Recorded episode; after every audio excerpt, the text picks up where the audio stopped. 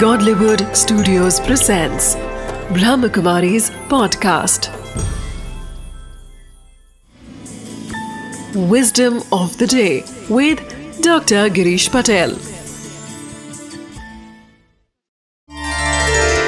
नमस्कार ओम शांति विचार बहुत बड़ी संपत्ति है और ये जो विचार रूपी संपत्ति है उसको भी हमें इन्वेस्ट करना सीखना है।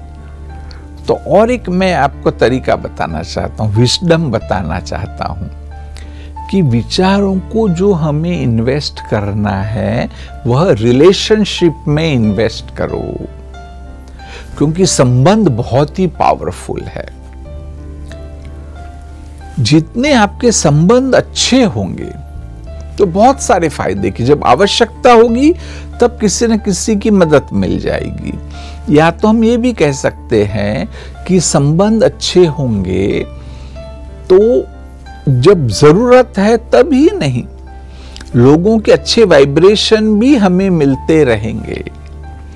और जब लोग हमारे बारे में अच्छा सोचते हैं तो ऑटोमेटिक वह हमारे तक पहुँचता है और एक अंदर में फुलफिलमेंट का अनुभव होता है हम भी लाइफ में ग्रो करते हैं Om Shanti Relationships are an important part of our lives and crucial for our well being.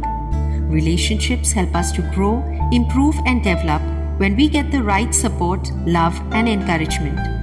Hence, it is important to invest in the right relationships and nurture them regularly.